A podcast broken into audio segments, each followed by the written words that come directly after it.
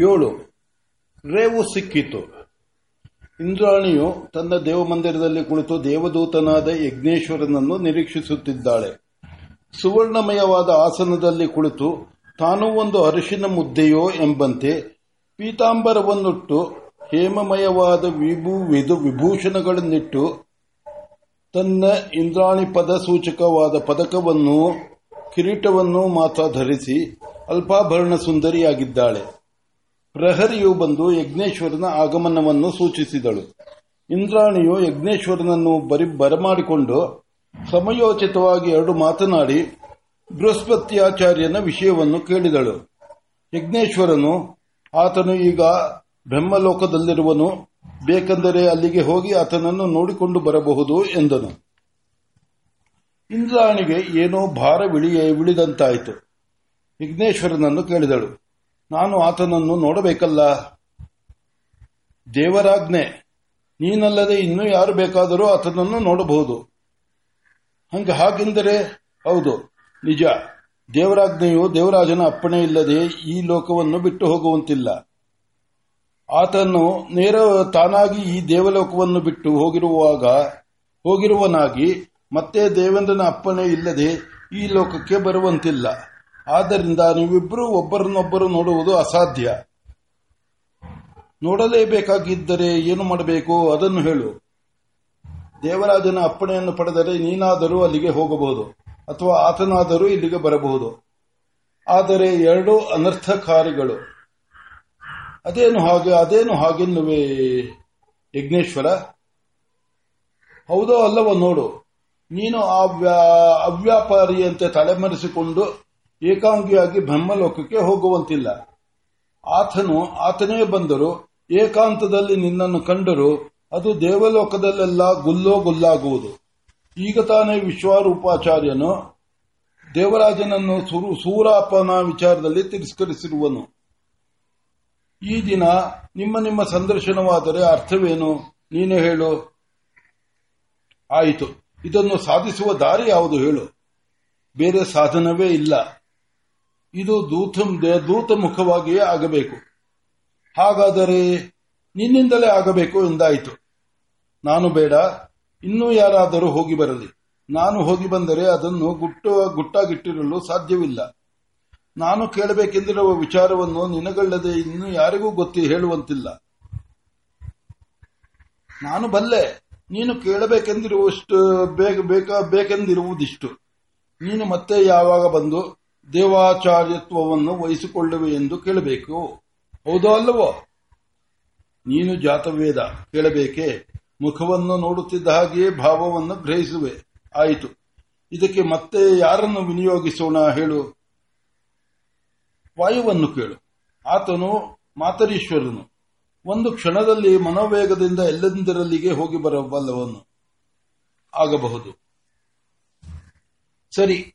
ವಾಯು ಇನ್ನು ಹೊರಡು. ಬೃಹಸ್ಪತ್ಯಾಚಾರ್ಯನ ಬಳಿಗೆ ಹೋಗಿ ಬಾ ಹೋಗಿ ಬಾ. ನಿನಗೆಂದು ನಾವು ಎಷ್ಟು ಹೊತ್ತು ಯಜ್ಞೇಶ್ವರನು ಎದ್ದು ಕೈ ಮುಗಿದು ಆಕಾಶದಲ್ಲಿ ಮುಷ್ಟಿ ಮಾಡಿ ಒಂದು ಆಸನದಲ್ಲಿ, ಆಸನದ ಮೇಲೆ ಆ ಮುಷ್ಟಿಯನ್ನು ಇಟ್ಟನು. ಅಲ್ಲೊಂದು ಪುರುಷಾಕೃತಿ ಕಾಣಿಸಿತ್ತು ಅದು ಎದ್ದು ಇಂದ್ರಾಣಿಗೆ ಅಭಿವಂದನೆ ಮಾಡಿ, ನಾನು ವಾಯು, ನನ್ನಿಂದ ಏನಾಗಬೇಕು ಅಪ್ಪಣೆಯಾಗಲಿ ಎಂದಿತು. ಇಂದ್ರಾಣಿಯು ಯಜ್ಞೇಶ್ವರನ ಮುಖ ನೋಡಿದಳು. ಯಜ್ಞೇಶ್ವರನು, ಮಿತ್ರ, ಬೃಹಸ್ಪತಿಯ ಬಳಿಗೆ ಹೋಗಿ, ಆತನು ದೇವಲೋಕಕ್ಕೆ ಬಂದು ಧರ್ಮಾಚಾರ್ಯತ್ವವನ್ನು ಯಾವಾಗ ಪರಿಗ್ರಹಿಸುವನು ಎಂದು ಕೇಳಿಕೊಂಡು ಬರಬೇಕು. ಇದು ಸರ್ವವ್ಯಾಪಿಯಾದ ನಿನ್ನಿಂದ ಮಾತ್ರ ಸಾಧ್ಯ. ಅದಕ್ಕಾಗಿ ನಿನ್ನನ್ನು ಈಗ ಬರಮಾಡಿಕೊಂಡುದು. ಇಂದ್ರಾಣಿಯು ಅಪ್ಪಣೆಯಾದರೆ ಆಗಬಹುದು. ನೀನು ಮಾಡಿದರೆ ಆಗುತ್ತಿರಲಿಲ್ಲವೇನೋ? ನಾನು ಮಾಡಿದರೆ ಎಲ್ಲರಿಗೂ ತಿಳಿದು ಹೋಗುವುದು. ಆದ್ದರಿಂದ ಅಲ್ಲವೇ, ಒಂದು ಮಾತು ಹೇಳಿ ಹೇಳಿ ಹೋಗು. ನಿನ್ನೆ ವಿಶ್ವರೂಪಾಚಾರ್ಯನಿಗೂ ದೇವರಾಜನಿಗೂ ಆದ ಮನಕ್ಷೋಭದ ವಿಚಾರವಾಗಿ ದಾನವ ಲೋಕದಲ್ಲಿ ಏನೇನು ಪ್ರತಿಕ್ರಿಯೆಗಳಾಗಿವೆ? ಇದುವರೆಗೆ ವಿಶ್ವರೂಪಾಚಾರ್ಯನು ಬೆಳೆಸಿಕೊಟ್ಟಿರುವ ತೇಜಸ್ಸು ಒಂದು ಅಸುರಶ್ರೇಷ್ಠನಾಗಲು ಸಾಕಾಗಿದೆ. ಅದನ್ನು ಅವರು ಮುಂದು ಮಾಡಿಕೊಂಡು ದೇವಲೋಕದ ಮೇಲೆ ನುಗ್ಗಬೇಕೆಂದಿದ್ದರು. ಆದರೆ ಆತನು ಕೊಟ್ಟಿರುವ ನಾರಾಯಣ ಕವಚವು ಅಭೇದ್ಯವೆಂದು ಅವರು ಹೆದರಿ ತಡೆದಿದ್ದರು.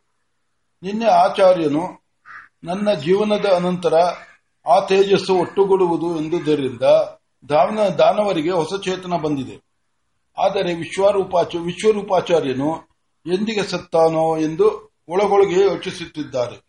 ಅಲ್ಲದೆ ಅವರು ಶುಕ್ರಾಚಾರ್ಯನನ್ನು ಏತ- ಏಕಾಂತದಲ್ಲಿ ಕಂಡು ಮತ್ತೆ ತಮ್ಮ ಅಭ್ಯುದಯ ಕಾಲವು ಯಾವಾಗ ಯಾವಾಗ ಎಂದು ಕೇಳಿದರೆಂದು ಆತನು ಭವಿಷ್ಯತ್ತನ್ನು ನೋಡಿ ಇನ್ನೂ ಕೊಂಚ ಕಾಲ ಕಳೆಯಬೇಕು ಎಂದು- ಎಂದನೆಂದು ವದಂತಿ. ಸಾಲದೆ ನಿನ್ನೆ ದೇವರಾಜನು ರೇಗಿ ವಿಶ್ವರೂಪನನ್ನು ಘಾತಿ ಮಾಡುವನು ಎಂದೇ ಅವರ ನಂಬಿಕೆ ಇತ್ತು.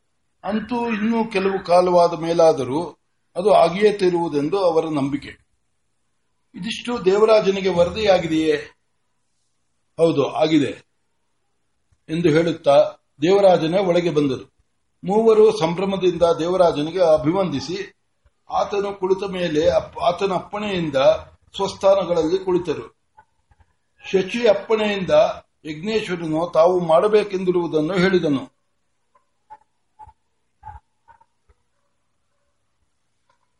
ದೇವೇಂದ್ರನು ಹೇಳಿದನು ಬ್ರಹ್ಮಲೋಕದಲ್ಲಿ ಬೃಹಸ್ಪತಿಯು ಪ್ರಕಟವಾಗಿರುವನೆಂದು ನನಗೂ ಈಗ ವಾರ್ತೆಯು ಬಂತು. ಆದ್ದರಿಂದ ಅಗ್ನಿ ವಾಯುಗಳಲ್ಲಿ ಒಬ್ಬರನ್ನು ಕಳುಹಿಸು ಎಂದು ಹೇಳಲು ನಾನು ಇಲ್ಲಿಗೆ ಬಂದೆನು. ಅಗ್ನಿಗಿಂತ ಈ ದೌತ್ಯಕ್ಕೆ ವಾಯುವೇ ಸರಿ. ಹೋಗಿ ಬರಲಿ. ನಾನೇನು ಮಾಡಬೇಕೆಂದಿದ್ದೆ ಬಲ್ಲಯ್ಯ ವಿಘ್ನೇಶ್ವರ, ಉಪಶ್ರುತಿ ದೇವಿಯನ್ನು ಕಳುಹಿಸಿ ಬೃಹಸ್ಪತಿಯನ್ನು ಹುಡುಕಿಸಬೇಕು ಎಂದಿದ್ದೆ. ಆಯಿತು. ನಿನ್ನೆಯ ಸಮಾಚಾರವೇನು? ಅಗ್ನಿವಾಯುಗಳಿಬ್ಬರು ಸಣ್ಣ ದನಿಯಲ್ಲಿ ಕೇಳಿದರು.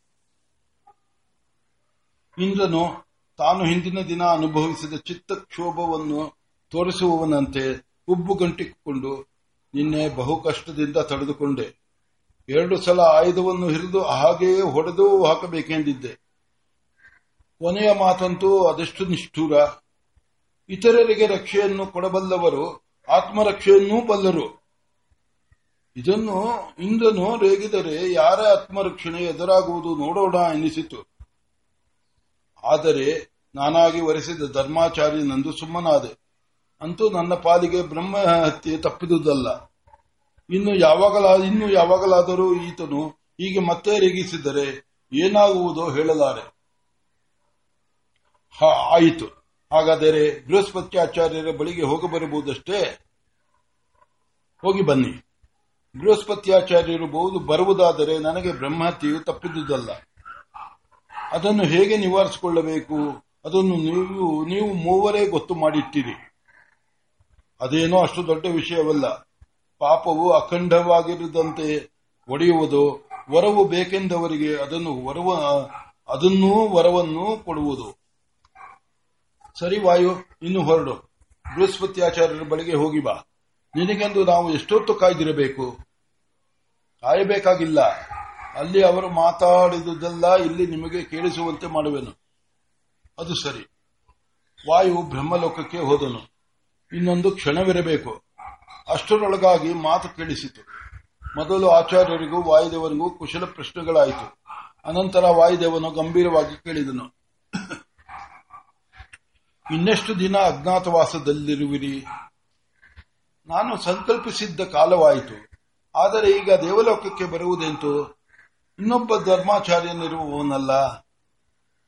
ತಾವು ಬರುವುದಾದರೆ ದೇವೇಂದ್ರನು ಆತನನ್ನು ಕಿತ್ತೆಸೆಯುವನು. ಅದಷ್ಟು ಸುಲಭವಲ್ಲ. ಅಲ್ಲದೆ ಕಿತ್ತೆಸೆಯುವ ಕಾರ್ಯವು ಸಕಾರಣವಾಗಿರಬೇಕು. ಆತನು ದಾನವ ಪಕ್ಷಪಾತಿ ಎಂಬ ಕಾರಣವಿದೆ. ಅಲ್ಲದೆ ಆತನು ನಮ್ಮನ್ನು ಕುರಿತು ಬಹಳ ನಿಷ್ಠೂರವಾಗಿ ಆಡುತ್ತಾನೆ. ಅದನ್ನು ನಾನು ಮೊದಲಿನ ಮೊದಲಿನಿಂದಲೂ ಬಲ್ಲೆ. ಆತನನ್ನು ತೆಗೆದು ಹಾಕಿದ ಮರುಕ್ಷಣವೇ ನಾನು ಅಲ್ಲಿರುತ್ತೇನೆ. ಆದರೆ ಇದು ಪರಮ ರ- ರಹಸ್ಯವಾಗಿರಬೇಕು. ಹಾಗೆಯೇ ತಾವು ದೇವಲೋಕದಲ್ಲಿ ಪ್ರಕಟವಾಗುವವರೆಗೂ ಯಾರಿಗೂ ದರ್ಶನಾದಿಗಳನ್ನು ಕೊಡದೆ ಗೋಪ್ಯವಾಗಿರಬೇಕು. ಹಾಗೂ ಆಗಬಹುದು. ಅತ್ತ ಕಡೆ ಕೇಳುತ್ತಿರುವವರನ್ನು ಬಿಟ್ಟು ಇನ್ನು ಯಾರಿಗೂ ಈ ವಿಷಯವು ತಿಳಿಯುವುದು ತಾನೇ? ತಿಳಿಯದು. ಹಾಗಾದರೆ ಸರಿ. ಮತ್ತೊಂದು ಕ್ಷಣದಲ್ಲೊಳಗೆ ಕ್ಷಣದೊಳಗೆ ವಾಯುವು ಅಲ್ಲಿ ಪ್ರತ್ಯಕ್ಷನಾದನು. ಇಂದ್ರನನ್ನು, ಇಂದ್ರನು ಆತನನ್ನು ಬಾಚೆ ತಪ್ಪಿ, ತಬ್ಬಿಕೊಂಡು ಮಹಾತ್, ಮಹತ್ ಕಾರ್ಯವನ್ನು ಸಾಧಿಸಿದೆ ಎಂದು ಭುಜ ತಟ್ಟಿದನು. ವಾಯುವು ಏನು ಮಹತ್ ಕಾರ್ಯವನ್ನು ಸಾಧಿಸಿದೆನೋ, ನಾವು ಸ್ವಭಾವತಃ ತೇಜೋದೇಹಿಗಳು, ಅಲ್ಲದೆ ಆಕಾಶವಿರು ಒಡೆಯಲ್ಲೆಲ್ಲ ವ್ಯಾಪ್ತಿಯುಳ್ಳ, ಉಳ್ಳವರು. ಸಂಕಲ್ಪ ಮಾತ್ರದಿಂದ ಎಲ್ಲೆಂದರಲ್ಲಿಗೆ ಹೋಗಿ ಬಲ್ಲ, ಬರಬಲ್ಲವರು. ಹೀಗಿರಲು ಬ್ರಹ್ಮಲೋಕಕ್ಕೆ ಹೋಗಿ ಬಂದುದು ಒಂದು ಸಾಹಸವೇ ಎಂದು ತಲೆದೂಗಿದನು. ಇಂದ್ರನು, ಕೊಂಚ ಕಾಲ ತಡೆ, ಈಗ ಬಂದಿರುವ ಈ ವಿಶ್ವರೂಪನ ಸ್ವರೂಪದ ಆಪತ್ತು ಕಳೆಯಲಿ. ಆ ನಂತರ ನೀನು ದೇವಲೋಕ ದೇವಲೋಕ, ದೇವಕುಲಕ್ಕೆ ಎಂತಹ ಉಪಕಾರ ಮಾಡಿದೆ ಎನ್ನುವುದು ತಿಳಿಯುವುದು, ಎಂದನು. ಅಗ್ನಿಯು, ಅನರ್ಥವಾಗದಂತೆ ನೋಡಿಕೋ ಇಂದ್ರ, ಎಂದನು. ಇಂದ್ರನು ಲೊಚಗುಟ್ಟಿ, ಅದರ ಆಮೇಲೆ, ಅದರ ಯೋಚನೆ ಆಮೇಲೆ ಈಗೇಕೆ ಎಂದನು.